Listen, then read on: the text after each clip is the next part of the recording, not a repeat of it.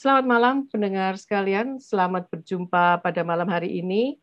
Kami bersama dengan seorang dokter yaitu pakar sains selama 37 tahun dan di jalur kami akan berbincang-bincang dengan Dr. Mark Teng. Selamat malam Dr. Mark Teng. Selamat malam.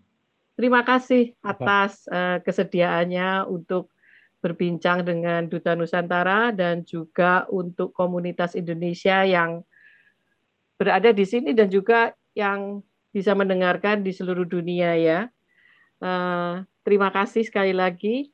Dan malam hari ini kami akan berbincang-bincang mengenai yang sudah tidak asing lagi yaitu virus corona ini telah berjalan 20 bulan uh, menyerang Australia dan negara-negara lain di seluruh dunia. Dan tentunya setelah diketahui karakteristik dari virus ini, beberapa negara menerapkan kebijakan lockdown dalam rangka mencegah penyebarannya. Dan juga di Australia ini, khususnya di Sydney saat ini, kita semua menjalani lockdown. Nah, Dokter Makteng, mungkin dokter bisa menerangkan kepada kita semua apa sih corona atau COVID COVID-19 ini yang memang kita sudah mendengarnya 20 bulan ini atau lebih?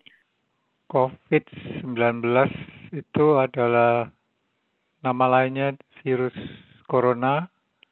Ya. Ini virus yang baru dan sangat menular, lebih mudah menular daripada uh, virus influenza. Jadi ini virus semacam virus influenza tapi sangat uh, fatal ya sangat ya kalau menular. sangat menular. Ya. Iya. Ya. Uh-huh. Virus itu menyerang masuknya dari hidung kita, kita hirup, uh-huh. terus masuk ke tenggorokan, masuk ke paru-paru. Ya. Dari paru-paru masuk ke darah, terus mas pergi ke seluruh tubuh. Mm-hmm. Jadi jadi kalau kita virusnya masuk di hidung, kita mulai pilek. Terus di hidung itu ada saraf untuk mencium bau-bau. Terus karena si virus itu menyerang saraf itu, jadi kita nggak bisa membau ya. Kalau kita ada orang masak-masak, kita nggak bisa tahu itu masa apa. Terus oh. kalau turun ke tenggorokan, kita sakit tenggorokan. Kalau masuk ke paru-paru ya batuk, di radang paru-paru. Dan karena di paru-paru itu banyak pembuluh darah, virus itu masuk di darah dan masuk ke seluruh tubuh. Dan yang parah itu ya. virus itu di darah menimbulkan gumpalan darah. Dan gumpalan, gumpalan darah itu pergi ke mana-mana. Jadi eh, paru-paru mm-hmm. kita kalau banyak-banyak kumpulan darah kita jadi sesek. Kalau iya. otak kita ada kumpulan darah kita jadi kesadaran kita kurang mm-hmm. atau seperti orang radang otak. Mm-hmm. Kalau ke ginjal, ginjalnya berhenti, nggak ada. Kencingnya kurang. Kalau ke kaki kakinya sakit ya, ya. karena banyak gumpalan darah. Kalau ke perut ke usus ya ususnya berhenti. Jadi jadi makanan itu nggak bisa diserap. Jadi kalau sudah saat begitu kita mesti ke ICU hmm. mesti dipasang alat-alat supaya kita dibantu pernafasan kita, jantung kita dibantu, usus kita dibantu. Oh. Itu yang sampai yang paling serius. Mm-hmm. Mm-hmm. Jadi gejalanya itu memang banyak sekali ternyata ya. Dari yang kita yeah. sering dengar bahwa kalau makan tidak merasakan apa-apa hambar. Nah itu tadi yang dokter Teng terangkan bagaimana itu menyerang rasa, menyerang tenggorokan, pernafasan dan lain dan sebagainya. Dan akhirnya banyak juga eh, terdengar bahwa tidak bisa napas.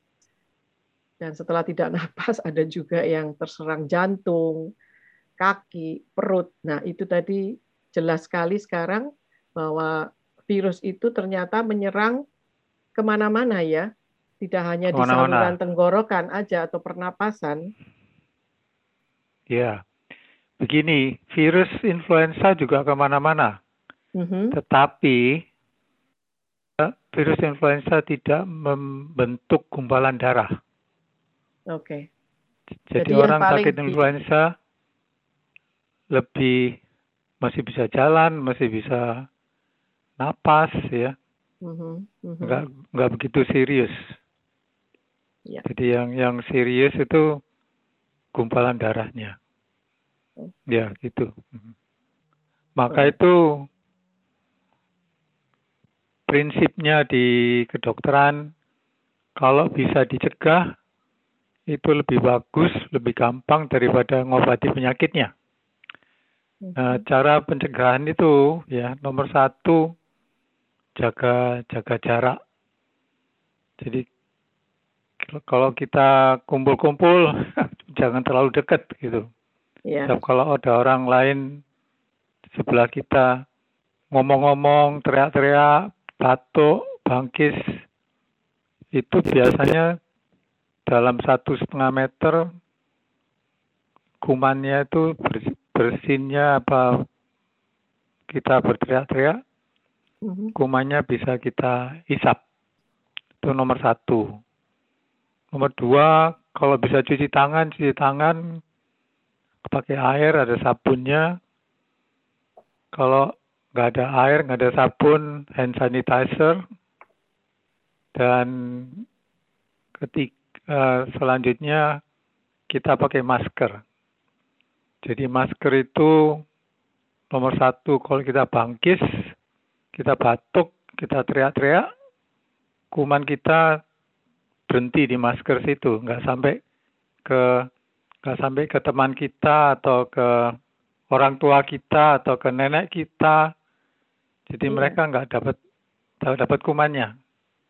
Dan kalau apalagi kalau neneknya atau teman dekat kita atau suami istri pakai masker, mereka juga nggak dapat kumannya. Jadi hmm. jadi itu cara pencegahannya. Ya jadi uh, sering kita dengar dengan pentingnya menjalankan proses 5M yaitu tadi memakai masker, mencuci tangan, menjaga jarak, menghindari kerumun, kerumunan dan juga mengurangi mobilitas. Itu yang kita sedang lakukan ya Dr. Teng saat yeah, ini yeah, di Sydney. Yeah. Mm -hmm. Dan juga uh, virus ini sebenarnya kita harus lebih mengenal virus COVID-19 ini agar supaya kita dapat mencegah yang seperti tadi Pak Dr. Teng terangkan. Jadi harus menjaga jarak karena virus ini dapat loncat dari satu orang ke orang yang lain dengan cepatnya. Dengan virus corona ini, bagaimana cara mendiagnosa bahwa seseorang terjangkit virus corona, Dokter Teng? Begini, kalau ada seseorang yang ada gejala misalnya panas, pilek ya, hidungnya ya. buntu, nggak bisa mencium, nggak bisa membau, sesuatu, sakit tenggorokan, batuk, sebaiknya pergi ke COVID swab test. Itu ada tempat-tempat di di Sydney ini. Dicek itu ada COVID virusnya, ke coronavirusnya atau enggak. Mm -hmm. Kalau itu ada coronavirusnya, Nah itu mesti dalam berapa hari dicek lagi. Dan juga dalam beberapa hari dilihat apa virus ini ya gejalanya tambah berat atau enggak. Tapi yang penting bagaimana supaya kita tahu bahwa virus itu tidak masuk ke darah. Ya. Sebab saya tadi bilang kalau virusnya cuma di hidung dan tenggorokan, di selaput paru-paru itu nggak nggak nggak begitu serius, tapi begitu masuk di darah, nah orang ini mesti ke rumah sakit, mesti masuk ICU karena terus ada buku darah di otak, ada buku darah di jantung, darah di paru-paru, di usus, di kaki, tangan, jadi jadi jadi serius. Apakah nah ada nah, caranya untuk mencegah agar virus itu tidak masuk ke darah? Uh, selama ini belum ada ke, sampai ada ini sudah enam bulan atau berapa bulan ini ada ada vaksin. Mm-hmm. Jadi vaksin itu di, disuntikan ke orang yang sehat dan badannya membuat antibodi kekebalan. Jadi kalau virusnya masuk, virus itu bisa dicegah masuk ke dalam darah. Ya. Ada ada juga banyak obat-obat, tapi obat-obat itu nomor satu mahal, nomor dua kita nggak tahu berapa persen orang yang minum obat ini uh, bisa sembuh memang ada obat-obat yang dicoba orang yang sembuh ya.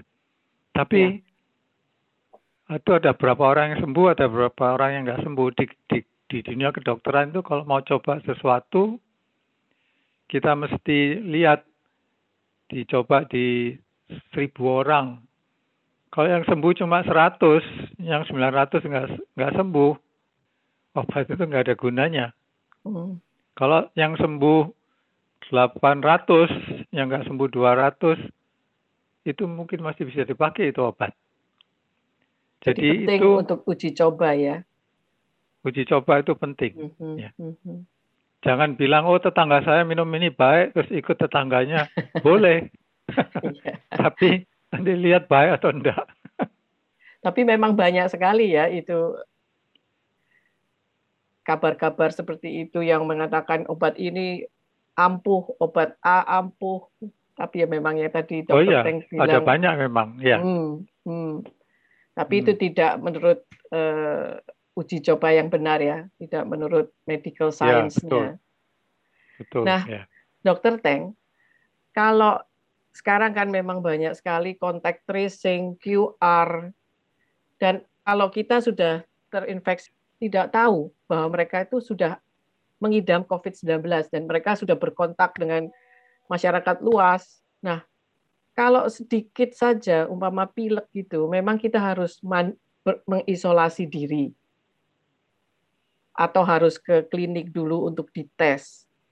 Jadi memang itu susah ya untuk masyarakat pada saat ini. Iya. Itu Jadi apa sebaiknya susah. yang ya. kita lakukan sebenarnya? Begini, saat ini karena vaksin itu belum belum diberikan ke banyak orang. Jadi kita takut kalau orang itu pilek belum kena vaksin. Mm-hmm. Terus virusnya masuk ke tenggorokan, ke paru-paru, masuk ke darah. Orang itu kan perlu masuk rumah sakit. Iya. Yeah. Nah, di rumah di rumah sakit dites terus itu lihat apa darahnya ini ada buku darah masuk di mana mesti dicek dan dikasih obat untuk mengencerkan darahnya lagi. Nah, sekarang um, maka itu karena sekarang belum banyak orang yang divaksin, maka hmm. sebaiknya kalau kita sakit sedikit mendingan di dicek tinggal di rumah ya tinggal di rumah di, terus dicek positif atau enggak mm -hmm. ada kumannya atau enggak kalau seandainya 90% orang sudah divaksin dua kali sedikitnya yeah. nah itu 90% orang-orang ini kalau kena COVID virus, uh, coronavirus ya, Ya. itu sakitnya nggak serius. Jadi nggak usah ke rumah sakit. Jadi jadi kita mau tinggal di rumah nggak apa-apa. Mhm. Jadi virusnya itu nggak sampai masuk ke darah. Dengan kalau sudah 90% begitu, kalau ada orang yang sakit itu persoalannya lebih sedikit. Jadi orang-orang yang sudah divaksin ini nggak perlu ke rumah sakit, nginep di sana, perlu ICU. Nah itu itu keperluan itu nggak ada lagi. Nah kalau sudah sampai begitu, kita sudah nggak perlu tes lagi. Hmm. Mungkin ada kemungkinan kita nggak perlu tes lagi. Ya. Sama seperti uh, kayak um, virus influenza ya. Ya. Dulu dites itu virus influenza gimana gimana apa ada atau enggak. Sekarang nggak usah lagi. Semua disuntik influenza vaksin ya. Mhm. Dan mereka sudah kebal, sudah. Paling-paling dia mereka bangkis-bangkis sampai tenggorokan. Tapi nggak usah isolasi, nggak usah dites virus influenza lagi. Nah kita mesti usahakan gimana kita sampai di situ. Kalau misalnya pemerintah bilang 70% orang disuntik, tapi kelihatannya 70 70% masih kurang.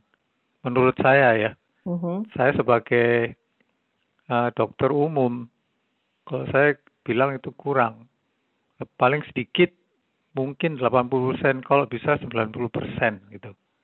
Nah itu kalau sudah disuntik 90% itu sudah Lebih Itu yang ya. COVID swab yang diso- disodok hidungnya Mhm. atau tenggorokannya mungkin nggak gitu perlu lagi.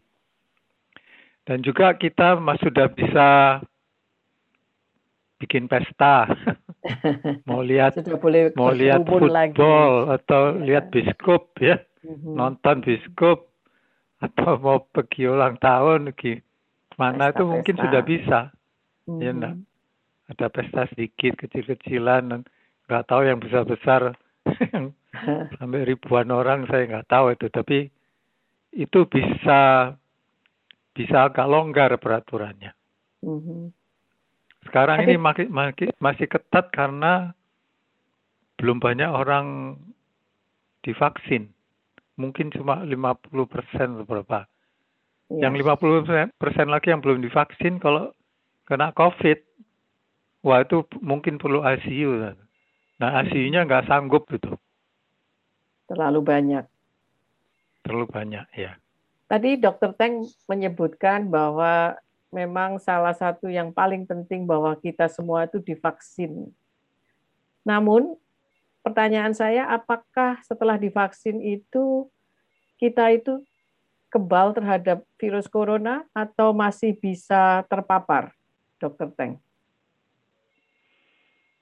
Begini, eh, virus corona itu nggak bisa hilang sekarang. Mhm. Jadi gimana kita kasih orang-orang penduduk dunia ini kekebalan?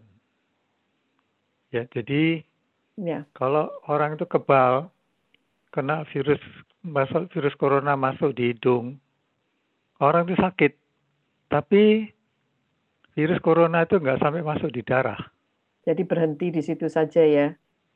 Ya mungkin berhenti di hidung, di tenggorokan, atau di paru-paru, tapi nggak masuk di darah.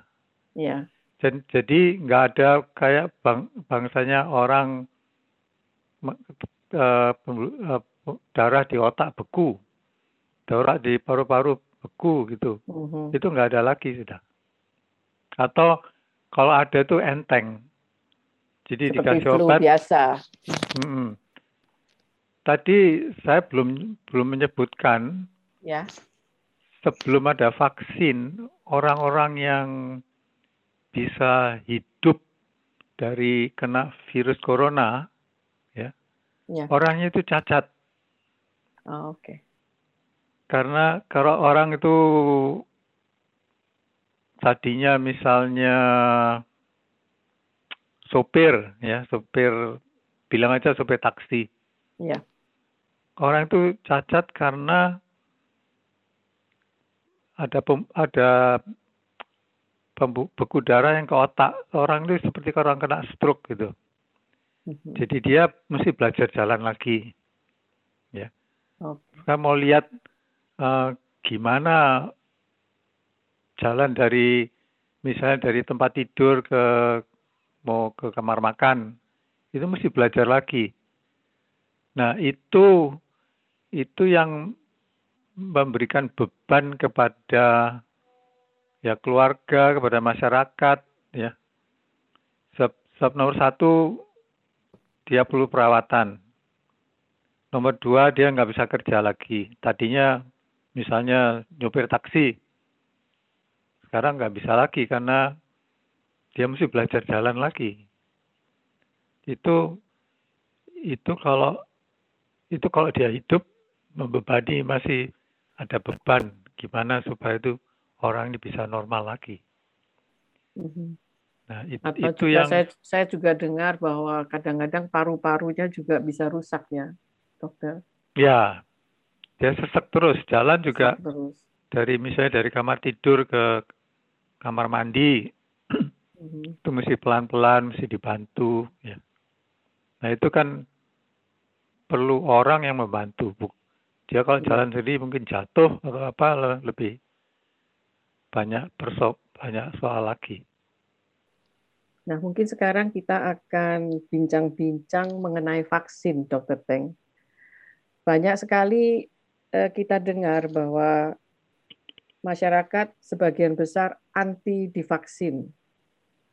Apa yang dokter bisa terangkan bahwa vaksin itu seharusnya penting dan sudah terbukti bahwa yang terpapar sekarang eh, jarang yang sudah divaksin lalu sakit keras seperti yang sudah terjadi di rumah sakit-rumah sakit di Sydney.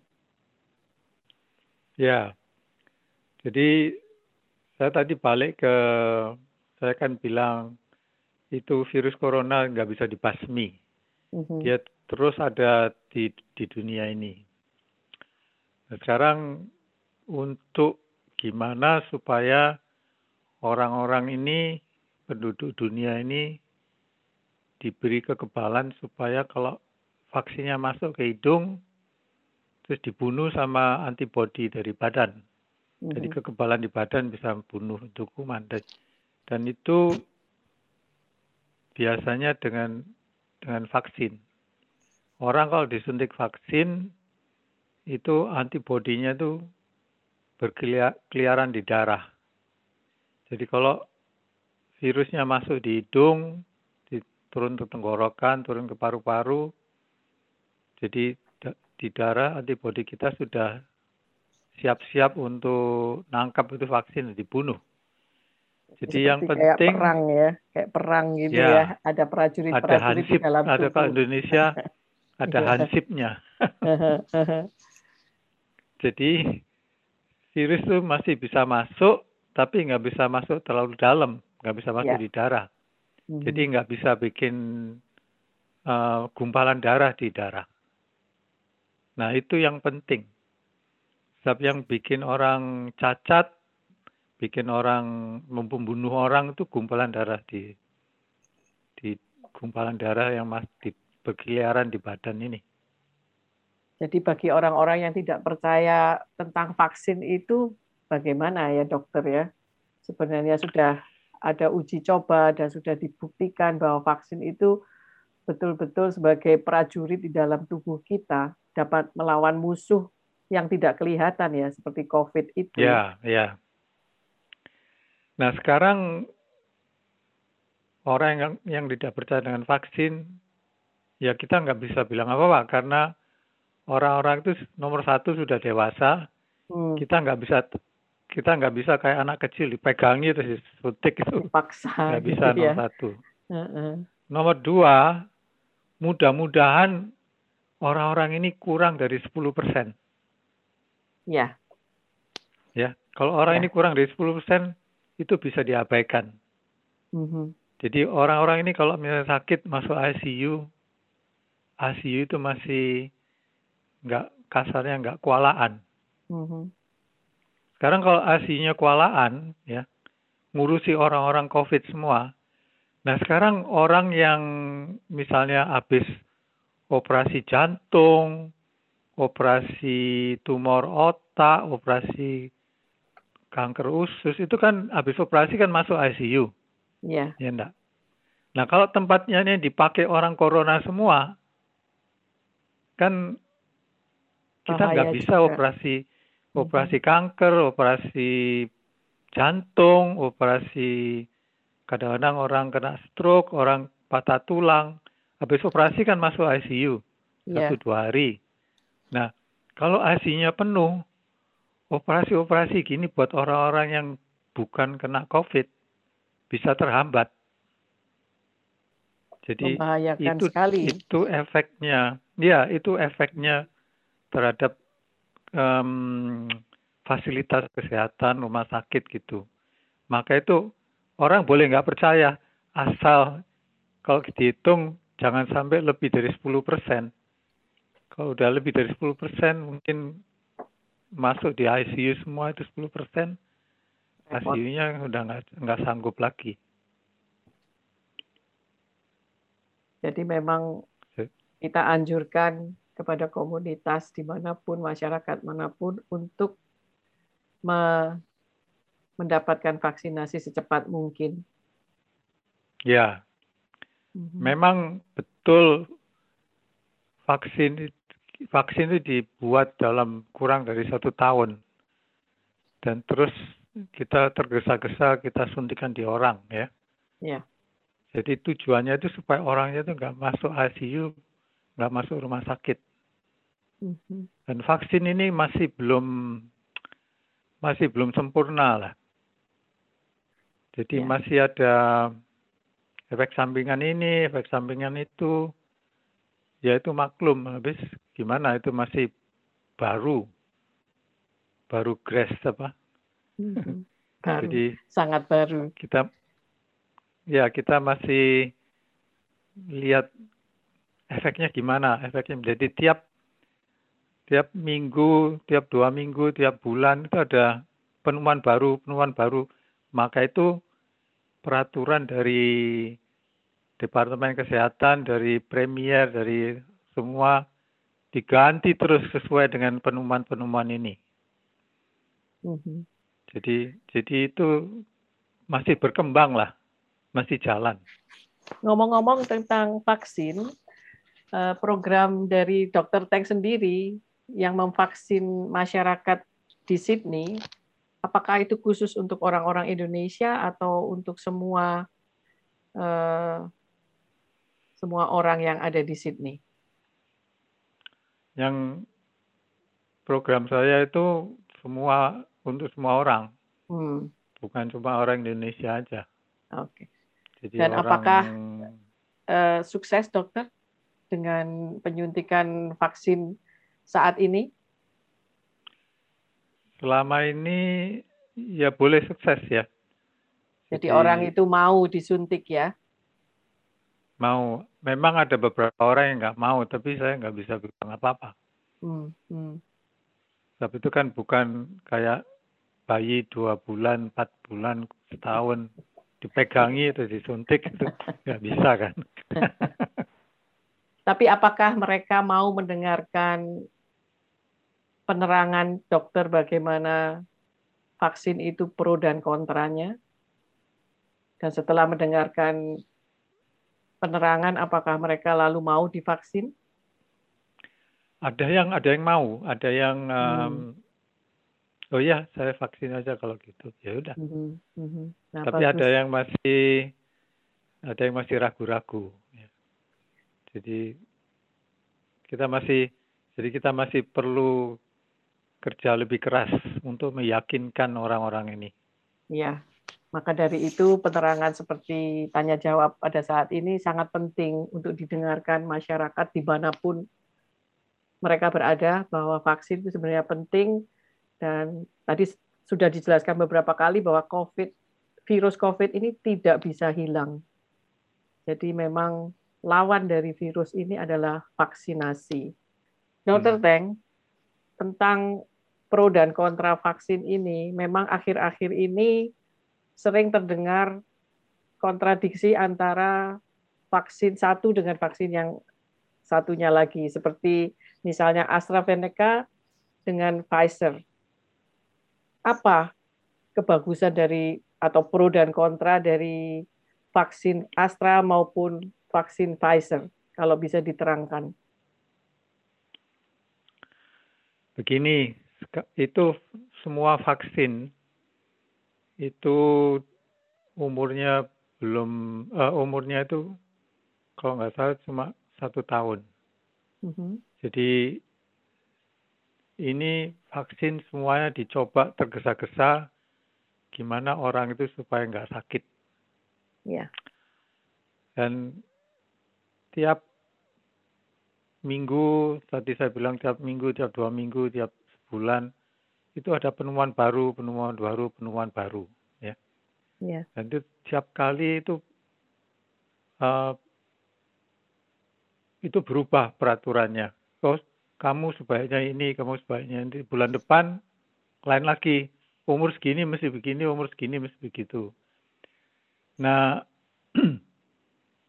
yang situ kita mesti ingat ya, kalau kita suntik flu biasa, flu itu kan cuma panas, sakit kepala, batuk, pilek, yeah.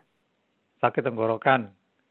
Nah sekarang kalau kita orang itu kita suntik influenza vaksin biasa, gejala ini mesti ada.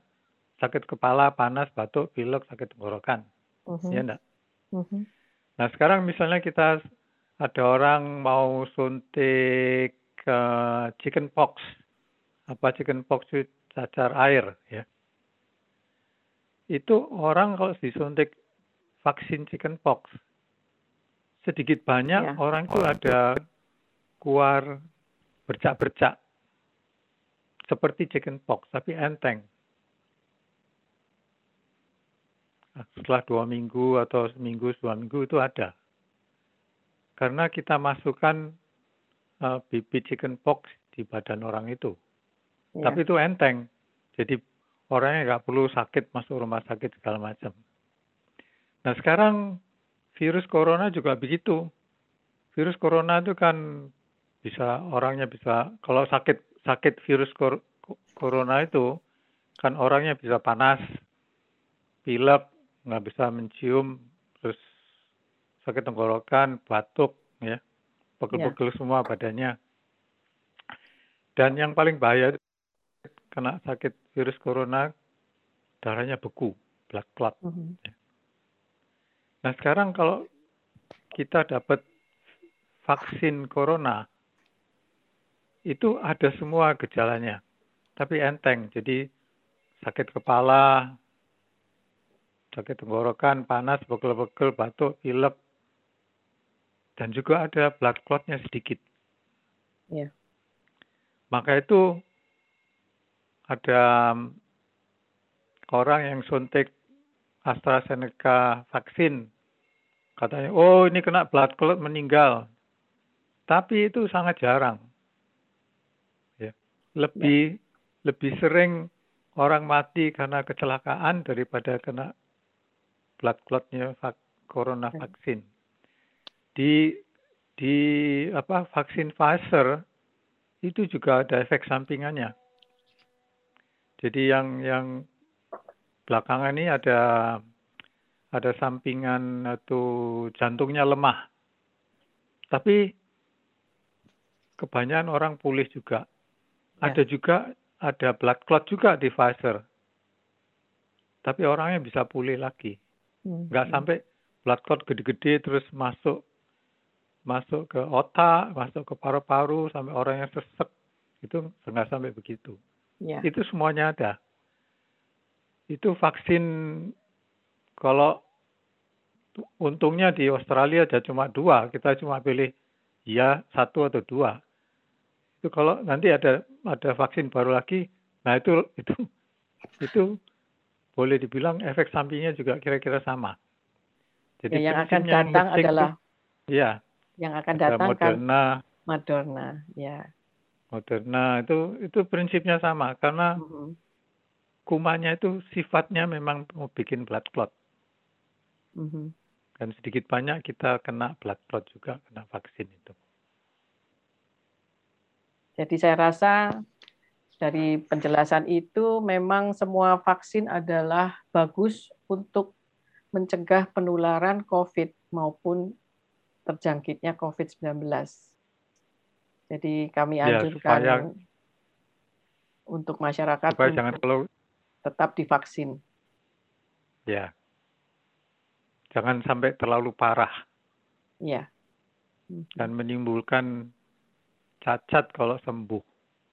Dokter Teng, saya rasa penjelasan dokter dari tadi, dari mula, sangat jelas, dan saya harap pendengar Duta Nusantara akan lebih mengerti tentang COVID sendiri, mengenai virus tersebut, dan juga mengenal kekuatan sistem imun di dalam vaksin maupun di dalam diri kita sendiri.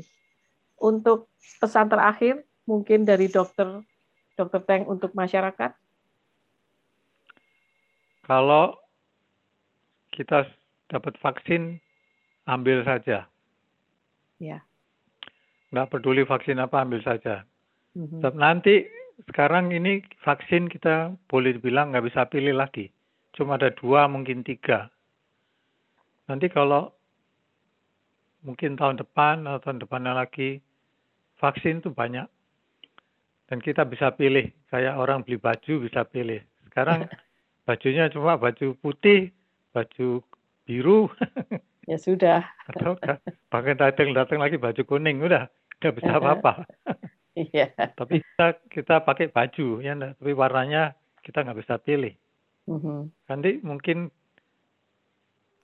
mungkin ya nanti tahun tahun depan atau tahun depannya lagi itu vaksin sudah banyak. Jadi kita bisa pilih. Ya. Kita bisa pilih. Oh, saya nggak mau vaksin ini, mau vaksin itu bisa.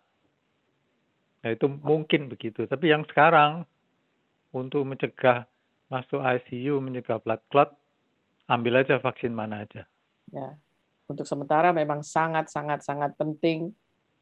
Sekali lagi sudah kita terangkan bahwa kita itu harus mencegah daripada eh, terpapar virus COVID-19 dan sangat fatal.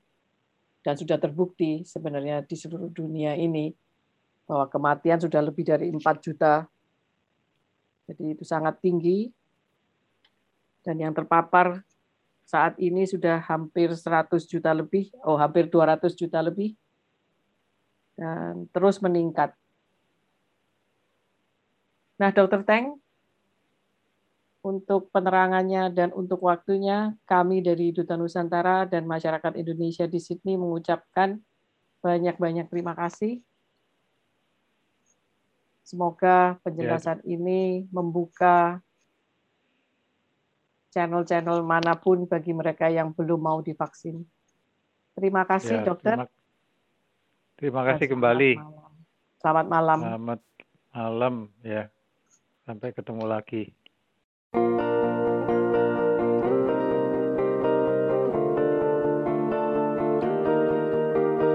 Duta Nusantara Radio kesayangan Anda.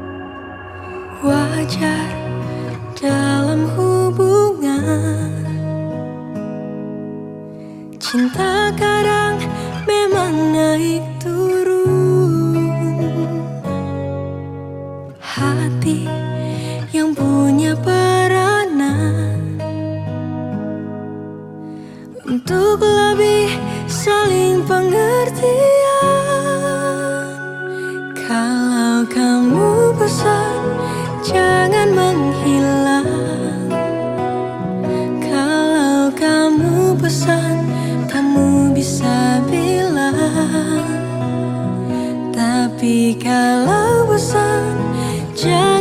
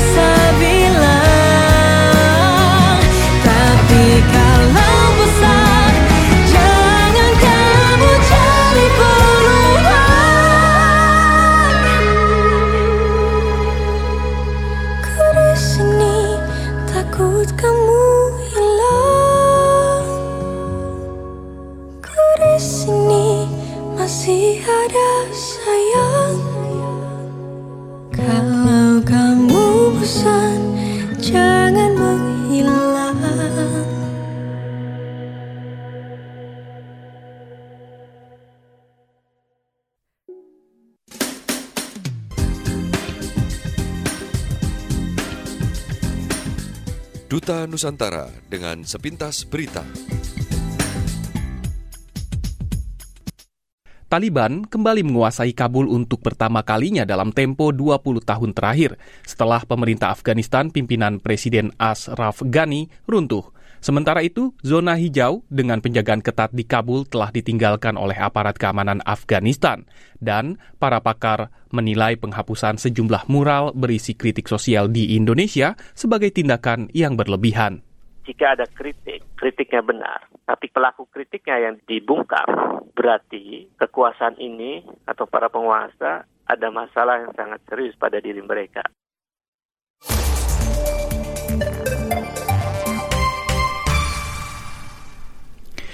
Inilah berita selengkapnya.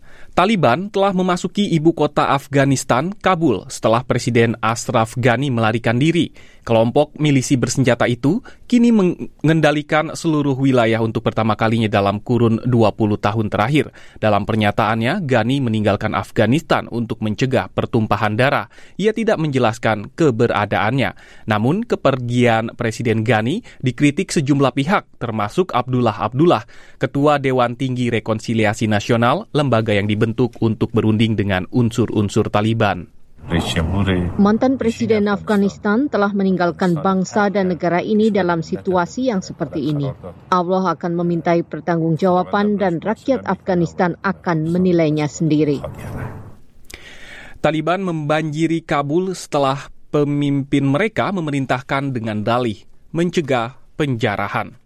Dalam perkembangan lain, wartawan BBC di Kabul melaporkan zona hijau yang dijaga ketat tempat sebagian besar misi diplomatik asing telah ditinggalkan pasukan keamanan Afghanistan.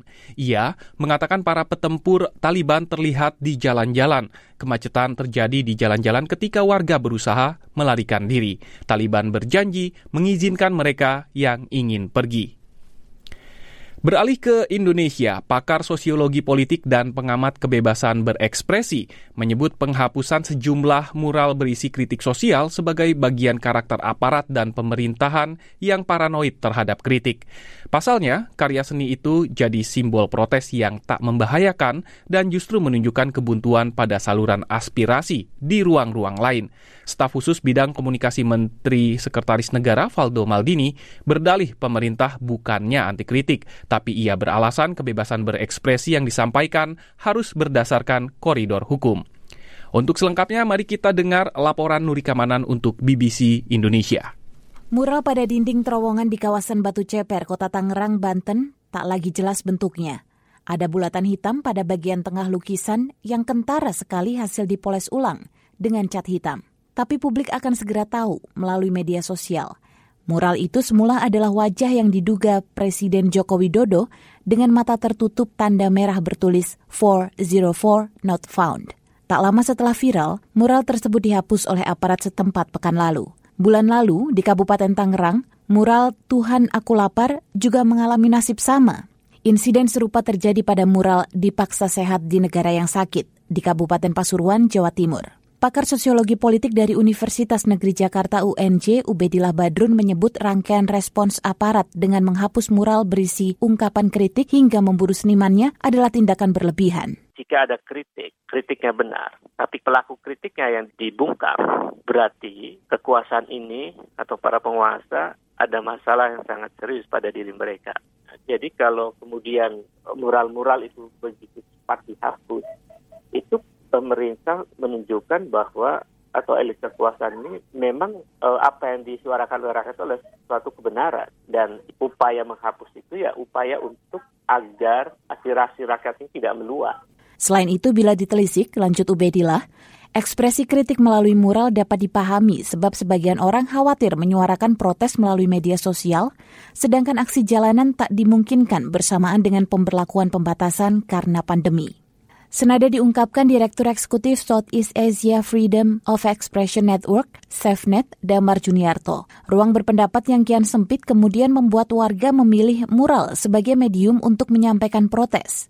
Alih-alih mendengarkan dan mengoreksi kebijakan, menurut Damar, lagi-lagi pemerintah secara konsisten merespon semua narasi yang berbau protes dengan pendekatan keamanan. Kalau saya melihatnya sebagai bagian dari anti kritik, jadi alergi alergi kritik karena kan protes, kemudian di dibalas dengan seperti itu ya sebenarnya bagian dari uh, alergi kritik karena uh, ini bukan soal estetika, bukan soal apa tertib hukum, tetapi uh, kita harus melihatnya sebagai ruang ekspresi warga kemudian uh, semakin semakin mengecil dan semakin terbatas kalau modelnya kayak gini. Jadi saya mencoba mengkaitkannya ke sana.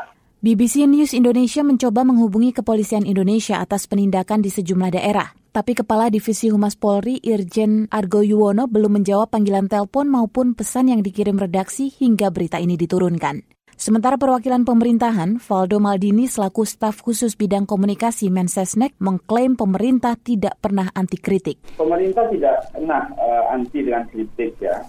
Ya terkait konten tidak pernah jadi masalah lah apalagi mural gitu ya. Yang ngerti konten bahkan menurut kami ya seniman muralnya. Namun jangan sampai ini menjadi sesuatu yang melawan hukum. Jadi mural entah apa pun isinya ya mbak, yang mau gambarnya memuji pemerintah, memuji tokoh politik tertentu, mengkritisi pemerintah. Kalau tidak ada izinnya ya ber, bisa berujung pada tindakan melawan hukum, mencederai hak orang lain gitu. Karena kan memang ada di KUHP kita. Faldo berkeras dan meyakini penghapusan mural oleh petugas sudah berdasarkan pertimbangan hukum. Kendati ia tak merinci pasal terkait dan hanya berulang kali menyebut bahwa mural harus dibuat dengan perizinan. Sepanjang 2020 saja, laporan terbaru Amnesty International yang diterbitkan April 2021 mencatat setidaknya 132 kasus pelanggaran kebebasan berekspresi dengan total korban 157 orang dengan dugaan kriminalisasi baik menggunakan pasal dalam Undang-Undang ITE maupun KUHP. Silakan klik bbcindonesia.com untuk membaca ulasan makna penghapusan mural berisi kritik sosial. Menuju negeri gajah, warga Thailand yang menentang pemerintah menggelar protes dengan mengerahkan ribuan mobil, menuntut Perdana Menteri Prayut Chan Ocha mundur. Iring-iringan kendaraan berkumpul di sejumlah lokasi di ibu kota Bangkok memprotes penanganan pandemi virus corona oleh pemerintah dan dampaknya pada ekonomi. Selama beberapa pekan terakhir terjadi bentrokan antara kelompok pengunjuk rasa dan polisi yang melarang perkumpulan umum berdasarkan undang-undang darurat. Sejauh ini, Thailand memasuki fase penularan dan jumlah kematian akibat COVID-19 yang melonjak ke tingkat tertinggi.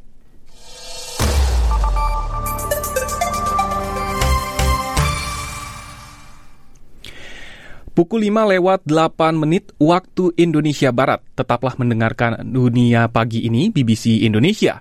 Kita akan segera menyimak nasib batik tulis halus peranakan asal Pekalongan, Jawa Tengah yang pernah disebut sebagai batik terbaik di Jawa. Namun kini hanya dua yang masih bertahan. Generasi ketiga, salah satu batik yang masih bertahan, mengatakan bisnis yang hampir 100 tahun itu mungkin tinggal menunggu nafas terakhir. Wartawan BBC Indonesia, Kalista Wijaya, berkunjung ke tempat pembuatan batik itu dan berbincang dengan pemiliknya. Kita simak liputannya dalam majalah udara edisi Senin pagi ini.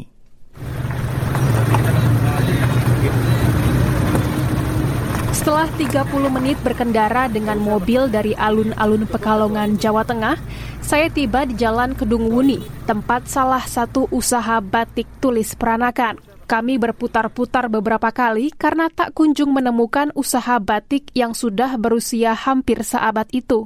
Setelah beberapa saat, kami pun berhasil menemukan tempat batik Oi Sucun yang hanya ditandai dengan papan kecil putih bertuliskan tradisional batik art. Widianti Wijaya, cucu pendiri Oi Sucun yang menjadi generasi ketiga usaha itu menyambut saya. Dia langsung mengajak saya ke bagian halaman rumahnya tempat dia menjemur batik. Saya sekarang berdiri di halaman belakang Batik Oi Sucun. Ini adalah tempat penjemuran batik setelah diwarnai. Nah, di sini kami menunggu matahari lumayan terik untuk menjemur batiknya dan melihat batiknya berubah warna. Jadi dari tadi yang coklat lama kelamaan dengan adanya matahari akan kelihatan warnanya itu kebiru-biruan. Kalau e, matahari di atas jam 11 akibatnya apa, Bu? Malamnya meleleh. Ini kan malamnya udah udah lunak nih ini malamnya nggak boleh panas. Ini kok malamnya udah panas kita mbak masuk. Yang dimaksudnya dengan malam adalah lilin atau wax yang digunakan untuk menutup bagian-bagian tertentu kain selama pewarnaan. Setelah selesai, kami kembali ke dalam ruangan untuk menyaksikan proses melorot atau merebus kain batik agar lilin itu luruh.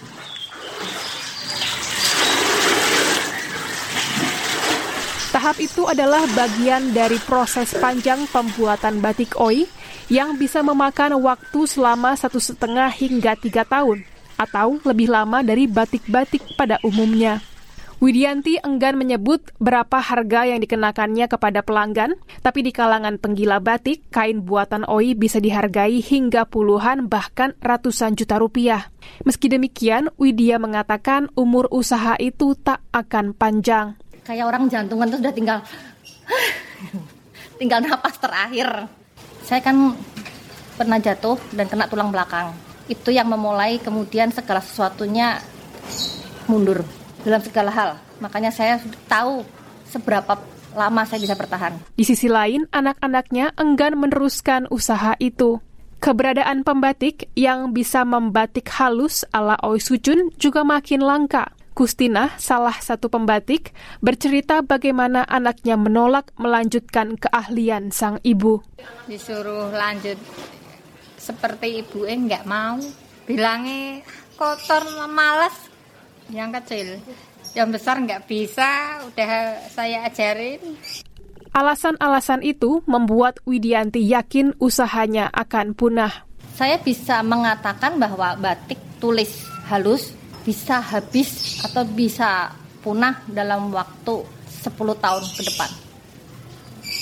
Uh, itu saya katakan batik Wisucun ya, saya tidak mengatakan batik yang lain karena saya tahu kondisi saya. Kemungkinan itu amat disayangkan kolektor batik Yohanes Somawijaya yang juga merupakan rektor Universitas Ciputra Surabaya. Ia menjelaskan batik oi dikenal para pecinta batik sebagai yang paling halus karena pembuatnya yang sangat perfeksionis dan disiplin dalam menjaga kualitas. Batik tulis halus adalah gabungan antara yang pertama adalah keterampilan tangan yang sangat tinggi oleh para pengrajin batik yang umumnya adalah para wanita Jawa dan sudah berpengalaman belasan bahkan puluhan tahun dalam mengerjakannya. Dan yang kedua, disiplin pengorganisasian kerja yang sangat luar biasa dalam mendesain pola, menjalankan usaha atau proses pembuatannya, dan marketing serta salesnya. Nah, zaman dulu ini dilakukan oleh para keturunan Tionghoa sebagai pemilik perusahaan batiknya. Nah, somehow pembagian kerja ini seperti memetakan keahlian masing-masing dua kelompok komunitas tersebut. Menurut Yohanes, sudah ada upaya pemerintah untuk mempertahankan usaha seperti ini, contohnya dengan pemberian penghargaan dan modal. Namun, Yohanes menilai upaya terkoordinasi masih belum dilihat oleh pengusaha batik sebagai sesuatu yang menarik, sehingga ia khawatir batik tulis peranakan akan benar-benar punah. Widya sendiri mengatakan mimpinya saat ini adalah mengadakan pameran di tahun 2025 demi membuktikan pada halayak bahwa batik oi pernah eksis. Baginya, yang terpenting adalah mempertahankan kualitas tanpa kompromi. Kalau saya punya perumpamaan seperti ini, seorang petinju, kalau dia menggantungkan sarung tinjunya tidak pernah kalah, maka dia akan mendapatkan bahwa dia adalah juara tak terkalahkan. Tapi begitu dia kalah sekali dan kemudian dia turun panggung, dia akan mengatakan dia bukan juara yang bertahan, yang tidak terkalahkan. Ketika saya gantung canting, posisi Wisutsun adalah yang terbagus. Pendengar, terima kasih sudah mengikuti perjalanan saya ke Pekalongan untuk melihat langsung pembuatan batik tulis peranakan. Ikuti terus majalah udara BBC News Indonesia. Saya Kalista Wijaya undur diri. Sampai jumpa.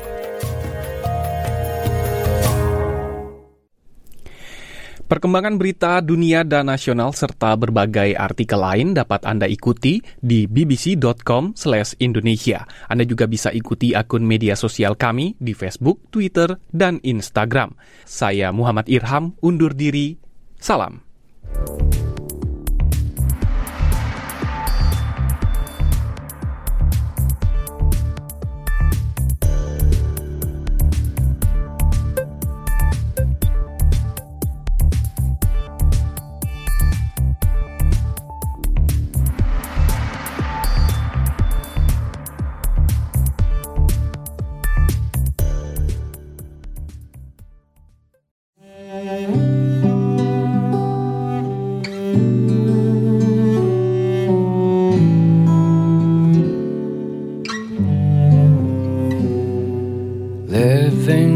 Something that I couldn't see and somehow fade internally. If you came a long way to get to know me, and maybe it's just meant to be.